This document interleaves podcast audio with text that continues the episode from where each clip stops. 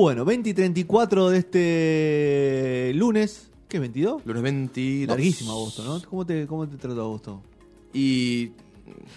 Bien, más o menos. Quedó fuera estudiante, bueno, pero, fuera. importa. Agosto. pero arrancaste a cursar de nuevo. Arranqué a cursar. Bueno, me, te me recontaste fui con a tu Brasil compañero. unos días Es Te fuiste a verdad. Brasil. Te Pero a ver con- fútbol. a ver fútbol. Así es, no perdimos. ¿Estuvo bien Brasil? ¿La Sí, pasaste bien, Brasil? sí, sí, sí. Pensé ¿Caro? Que estaba, pensé, eso te iba a decir, pensé que estaba más caro. Más ca- pero fuiste a una parte que no tan turística. Sí, pero es una ciudad de, Es una ciudad grande. de PIB per cápita alto, Sí. Curitiba. ¿Y? Sí, sí, sí. No, no es el norte. Curitiba. Ok, ¿le contaste bien a Brasil? Sí, no es una ciudad que tenga muchas luces, digamos. Tiene mucho verde. ¿Bolsonaro 2023 no?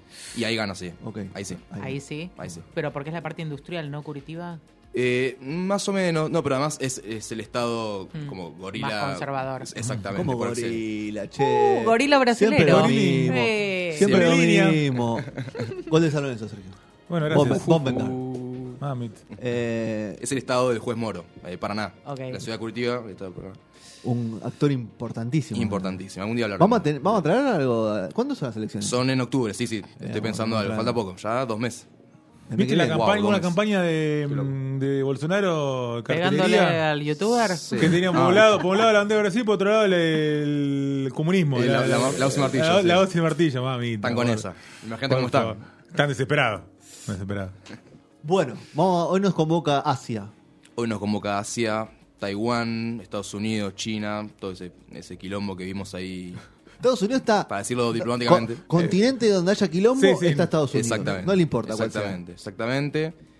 Eh, bueno, es un tema que estuvo mucho en la agenda por la visita del día 2 de agosto de, de Nancy Pelosi, que es la, la presidenta de la Cámara de Representantes de Estados Unidos, que es su Cámara de Diputados, digamos. El Massa. Cla- eh, Ahora claro, Moró. ah, ahora, ahora Claro. Moró, exactamente. Y fue histórica porque hacía 25 años que no iba ningún funcionario de ese nivel a Taiwán. La última fue en el 97. Pero más allá de eso, de ese dato histórico de los 25 años, que hay atrás, ¿no? Esa visita, porque fue tan importante. Pensemos que había miles de personas viendo en, Ese. en- en la página de internet esa el avión por el que Pelosi se movía por Taiwán. Porque, claro, no anunciaron que iba a Taiwán. Lo mantuvieron en secreto hasta Claro. las últimas horas Hasta previas. Casi, fu- casi hasta que aterrizó. Fue un día de rumores eh, Exactamente. que venía, que no iba, que iba, que no iba. Y minuto a minuto, minuto a Exactamente. minuto. Estaba confirmado Japón, Corea del Sur, pero Taiwán no se sabía. Empezaron las sospechas a medida que se acercaba el, el momento y bueno, aterrizó. Eh, bueno, entonces, eso, vamos a, a intentar entender por qué es importante, básicamente, ¿no? La pregunta rectora, ¿por qué nos importa algo que, que pasó en la otra punta del mundo? ¿Qué, qué- qué hay ahí atrás? Eh, bueno, podemos empezar por la reacción de China, ¿no? Que sabemos que fue pesada, tuvo do- dos, dos ejes. Sí, voy a usar términos que no son diplomáticos. es- Pero es está bien Juan, ya no, po- grado. ya no podés con esto. Puso 40 tanques mirando para atrás. Vos Bueno, o sea, derrapá que está bien. Hermosa reacción. Tal cual. Eh, por un lado, bueno, eh, anuncia el Ministerio de Relaciones Exteriores de China la suspensión de la cooperación eh, que mantenía China con Estados Unidos en una serie de, Muchas. Sí, de sí. ítems, más de, sí, más de, mm, creo que alrededor de 10. Entre ellas, asistencia judicial penal, control de drogas, cambio climático, bueno, varias cuestiones. Y por otra, por otra parte, una serie de ejercicios militares con buques, aviones de guerra, un despliegue muy importante, también inédito, en la zona del estrecho de Taiwán, que es eh, la franja que divide la China continental de la isla de Taiwán.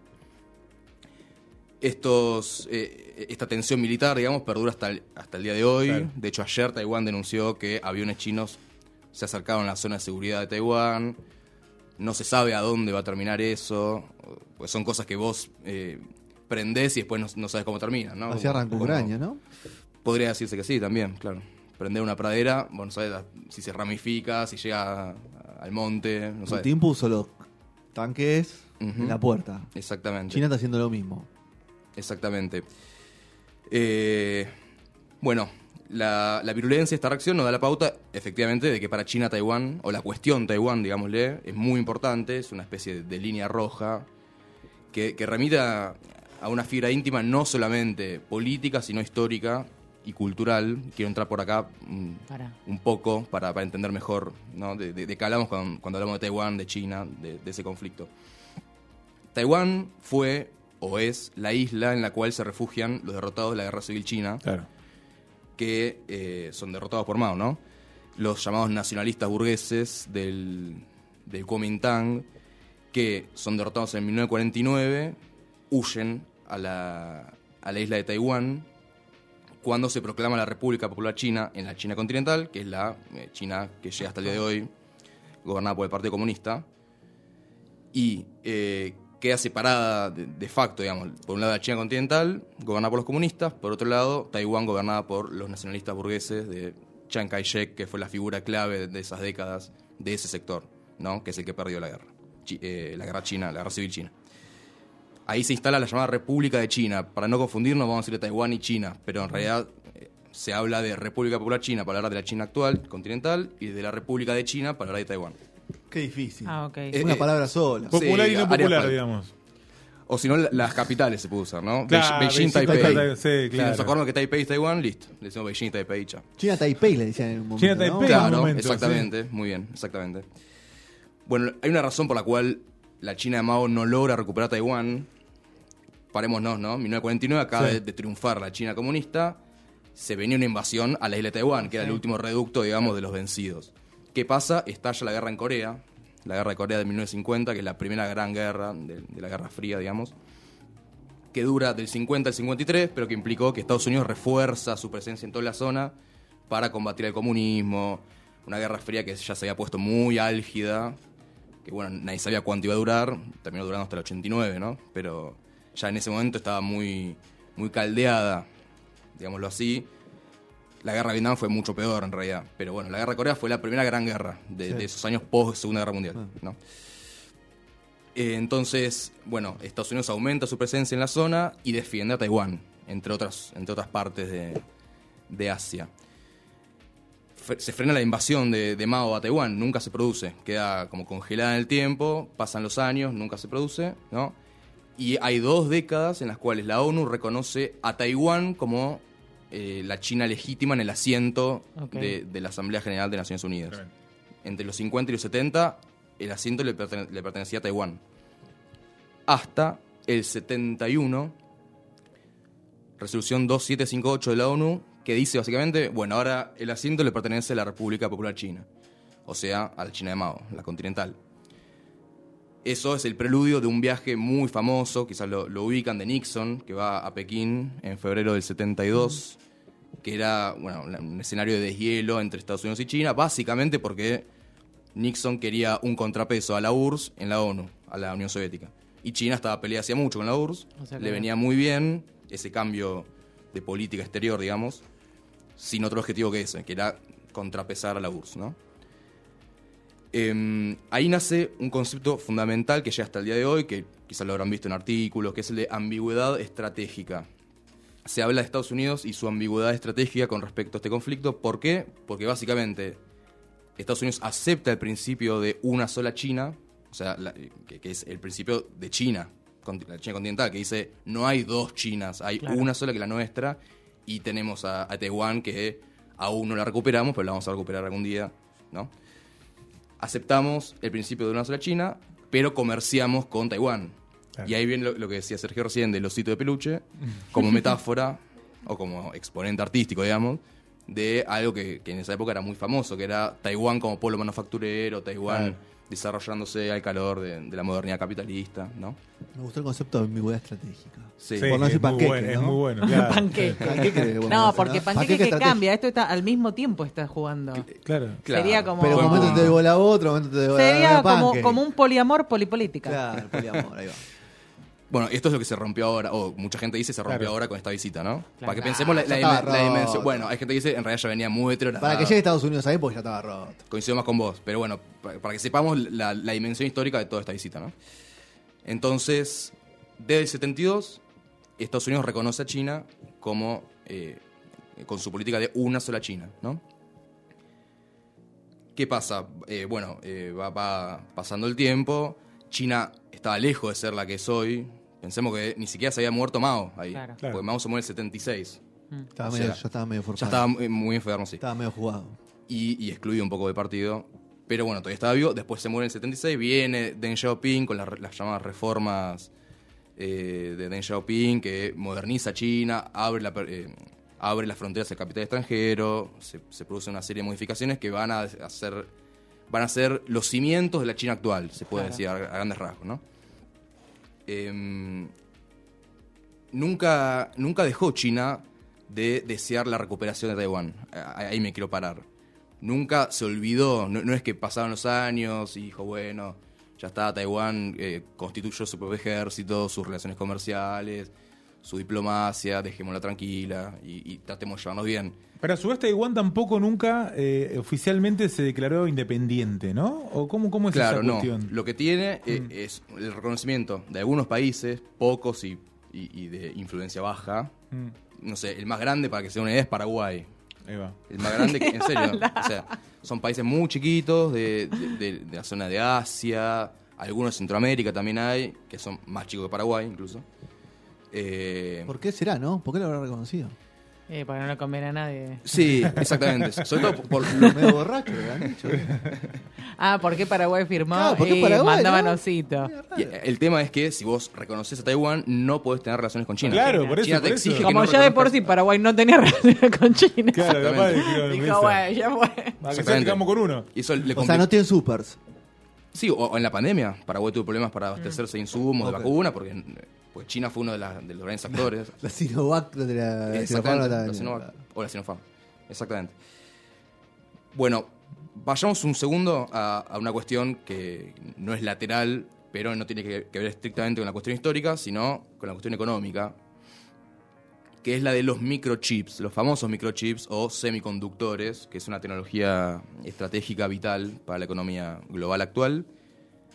En Taiwán, en esta isla de 23 millones de habitantes, se producen dos tercios de los semiconductores que se usan a nivel mundial para fabricar eh, desde un lavarropas hasta un misil, sí. desde un dron hasta una computadora, desde un celular hasta... Dos tercios. Dos tercios, locura. exactamente.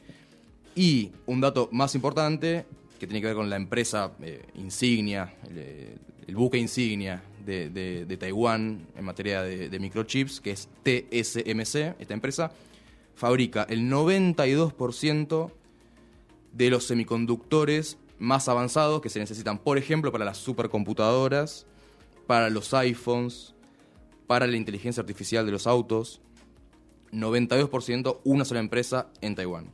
O sea, Acá La es- tiene ratada. Claro, porque es clave entender que el nivel de, de know-how y de inversión y desarrollo tecnológico que se, que se necesita para tener eh, una cadena de valor eh, de, de este entramado productivo tan, tan avanzado en términos tecnológicos, no es algo que se pueda trasladar de un lugar a otro, no, no- no es relocalizable como otras, como otras ramas de la producción global, ¿no? Si bien se puede obviamente invertir en ciencia y tecnología para en un futuro de, Sí, mediano, pero- de mediano plazo llegar más o menos a esa situación, claro, está muy concentrado y es muy difícil revertir esa concentración. Y esas dos cosas Claro. hay que entender de los microchips de Taiwán.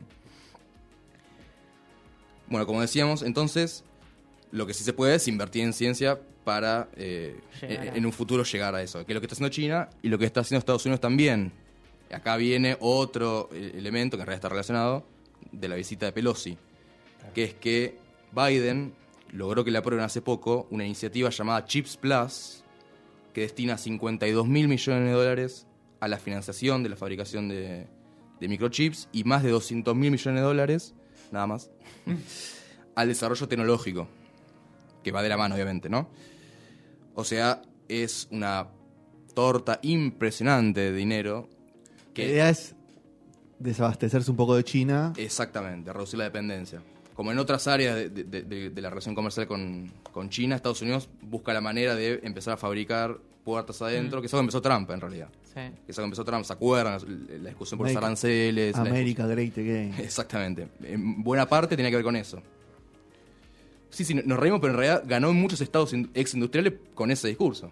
Eh, hay que volver a fabricar acá lo que se fue de nuestro, de nuestro país. No digamos. estaba tan errado, Con la de la- ahora, ¿no? Y bueno, malo no fue. Claro. Y la que perdió la perdió por poco. O sea que. Bueno. Y de hecho, ¿qué hizo Pelosi en Taiwán? O sea, ¿qué hizo eh, en las horas en las que estuvo en Taiwán? Obviamente, tuvo, tuvo reuniones diplomáticas con los representantes políticos de Taiwán, pero fue a la fábrica TSMC, a ningún otro lugar, solo ahí. a esa Sí, sí. fábrica. Obviamente hay que intensificar la, la transferencia tecnológica, que no se hace con un, con un Zoom, digamos. Es, es todo un proceso que, que lleva tiempo y obviamente una visita en persona es mucho más. Es transferencia tecnológica y además la mano de obra especializada que hay ahí. Claro, exactamente. Es que eso tema. Estados Unidos no tiene ese tipo de población. Y por lo menos no, no hoy en día. Claro. Eh, es, es un tema. eh, Es mucho más complejo, obviamente, que lo que estamos sí, haciendo sí, acá, pero. sí. No, no, pero está, está bueno eso que decís, como que no es tan fácil hacer un movimiento así, son muchas cosas. Exactamente, exactamente. Y el tercer eje analítico, hicimos el histórico, el económico, el militar. Chan, chan. Muy importante, nos habremos dado cuenta Se ya. termina la de Ucrania y empieza otra. Sí. No se termina la No, no Ucrania. sé, claro. Para mí me parece tan, No. tan lejos de terminar. Va- vamos a ver qué empieza pasa. el Está- bailando está- 6. Tan lejos de terminarse el- la de Ucrania. Yo pensé iba a durar menos. Ya estamos en. Ah, hoy, seis meses. 22, ¿no? ¿Hoy es 22? Sí. No pensé que iba a durar tanto. La Pero próxima- hoy la veo más recrudecida que nunca. La próxima columna de, de los seis meses ok. de la guerra. Tercer eje, el militar. Ya dijimos que China eh, anhela, anhela desde el momento en el cual no pudo recuperar la isla, anhela su reunificación. Al igual que en Hong Kong, Claro. que en Macao, hay una serie de, de territorios que China considera propios. Pero aparte hay un montón de guita en Taiwán. Además, exactamente, exactamente. Por un lado, entonces, China no solamente anhela eh, reunificarla, sino que nunca descartó una invasión militar concreta que, que- que sea a los tiros y, y- y con sangre, digamos, ¿no? Nunca lo descartó, no significa que lo vaya a hacer mañana. Pero, Pero- está sobrevolando desde hace mucho tiempo la idea de que China algún día puede decidir que se reunifica Taiwán. Y por otra parte, Estados Unidos en estos años, ¿qué hizo en esa zona? Que se llama el Indo-Pacífico, quizás lo leyeron este término. Bueno, llenó de bases militares la zona, con mucha, con, con mucha presencia en los últimos años sobre todo. Alguien podría decir, bueno, en realidad desde Trump para acá, porque antes eh, Obama. No no, tenía un discurso tan beligerante Claro, contra China, no- digamos. Sí, Si bien la- la guerra comercial ya hacía, venía... pero no, no, no lo decía. Sí, podría decir. No, pero Trump es un Sí. quiebre. Si vos, vos ves como. La, la línea histórica política reciente de Estados Unidos, el- bueno, ni hablar con la pandemia, que Mm. Trump decía, ¿se acuerdan? El, el- el virus chino. Sí, la- la- sí, sí, bueno, sí. Sí, ya estaba esa- como, ya, ya como estaba un poco claro, bélico. Ya estaba mandado como, como él solo. Pero bueno, efectivamente Trump es un quiebre en todo esto, ¿no?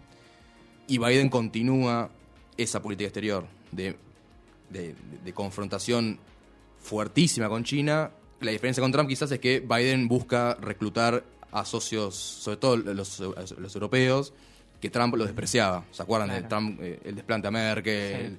Lo boludeaba a Macron? Sí, con Corea del Norte el único que había tratado de... Sí, no, pero me refiero a, Establece. aliado a Estados Unidos, Ah. ¿no? Sobre todo la Unión Europea. Biden Sí. dice, no, no, necesitamos sí o sí que se encolumnen. Y hay que tratarlos bien, los mimamos, les contamos un cuento, ¿no? Para que vengan con... Bueno, la guerra en Ucrania vino muy bien para eso, Claro. ¿no? Eh, volvemos, Indo-Pacífico, ¿no? Re- eh, recomiendo, si las y los oyentes quieren buscar un mapa en este momento, viene mucho mejor para entender la geografía de la zona. Es una geografía compleja, pero bueno, básicamente es eh, el sureste de China, donde está justamente eh, el mar de China, esa zona del Océano Pacífico, es el norte de Australia, to- to- toda esa Todo ese zona, pedacito. ese pedazo, así es. Estados Unidos lo llenó de bases militares en Corea del Sur, en Japón, en Singapur, en Australia, en la isla de Guam. Ah, pues todo el- mm. Son bases aéreas, eh, de la Fuerza Aérea o, de- o, mm, eh, navales. Navales, Navales. sí. Exactamente. Y sobre todo en Australia pasa algo, que lo agrego a, modo de, de complemento, que es que Australia el año pasado firmó un acuerdo con Estados Unidos y con eh, el Reino Unido, se llama AUKUS, AUKUS, A-U-K-U-S, A de Australia, UK de United Kingdom, US de United States. Un acuerdo básicamente que le da submarinos nucleares a Australia. O sea, ya es, es nuclear la faceta de la, de, de la espiral Mira. armamentista actual en esa zona.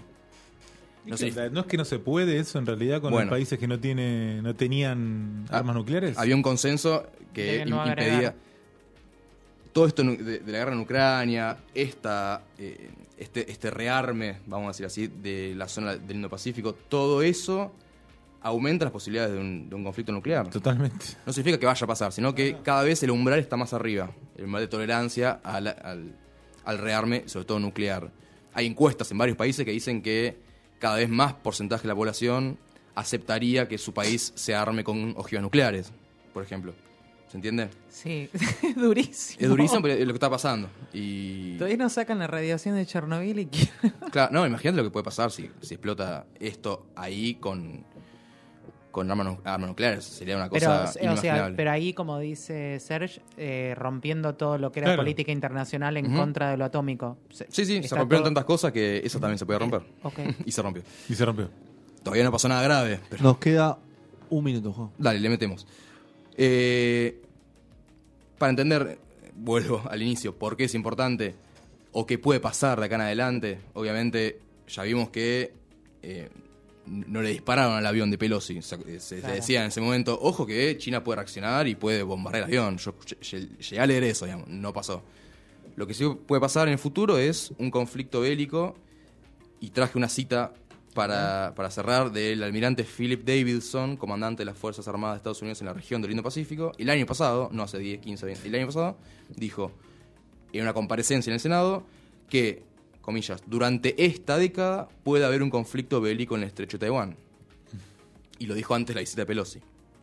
O sea que Ya me la venían. La están armando es, toda. La están es. armando toda. alguien podría decir, se está armando, sí. A ver, eh, va a haber que seguir el tema. Época de guerras se vienen, ¿no? Sí, nos tocó, nos tocó. Y de pandemia. Y de pandemia. No, ¿Qué post pandemia me parece, porque es como que vino, vi- o sea, todo lo planchado y lo, la, la- fue como un freezer económico y ahora hay que activarlo. Muy bien. Bueno, así terminamos. Se viene Oli por ver, ¿no, Edu? Se viene Oli por ver al aire de punto cero. Gracias, Juan. ¿Quedó Un mucho? placer. ¿Quedó mucho? No, casi nada, casi nada. casi Ok. nada. Conflicto ahí eh, más que interesante que lo seguiremos semana a semana. Así que buena semana para todos y todas.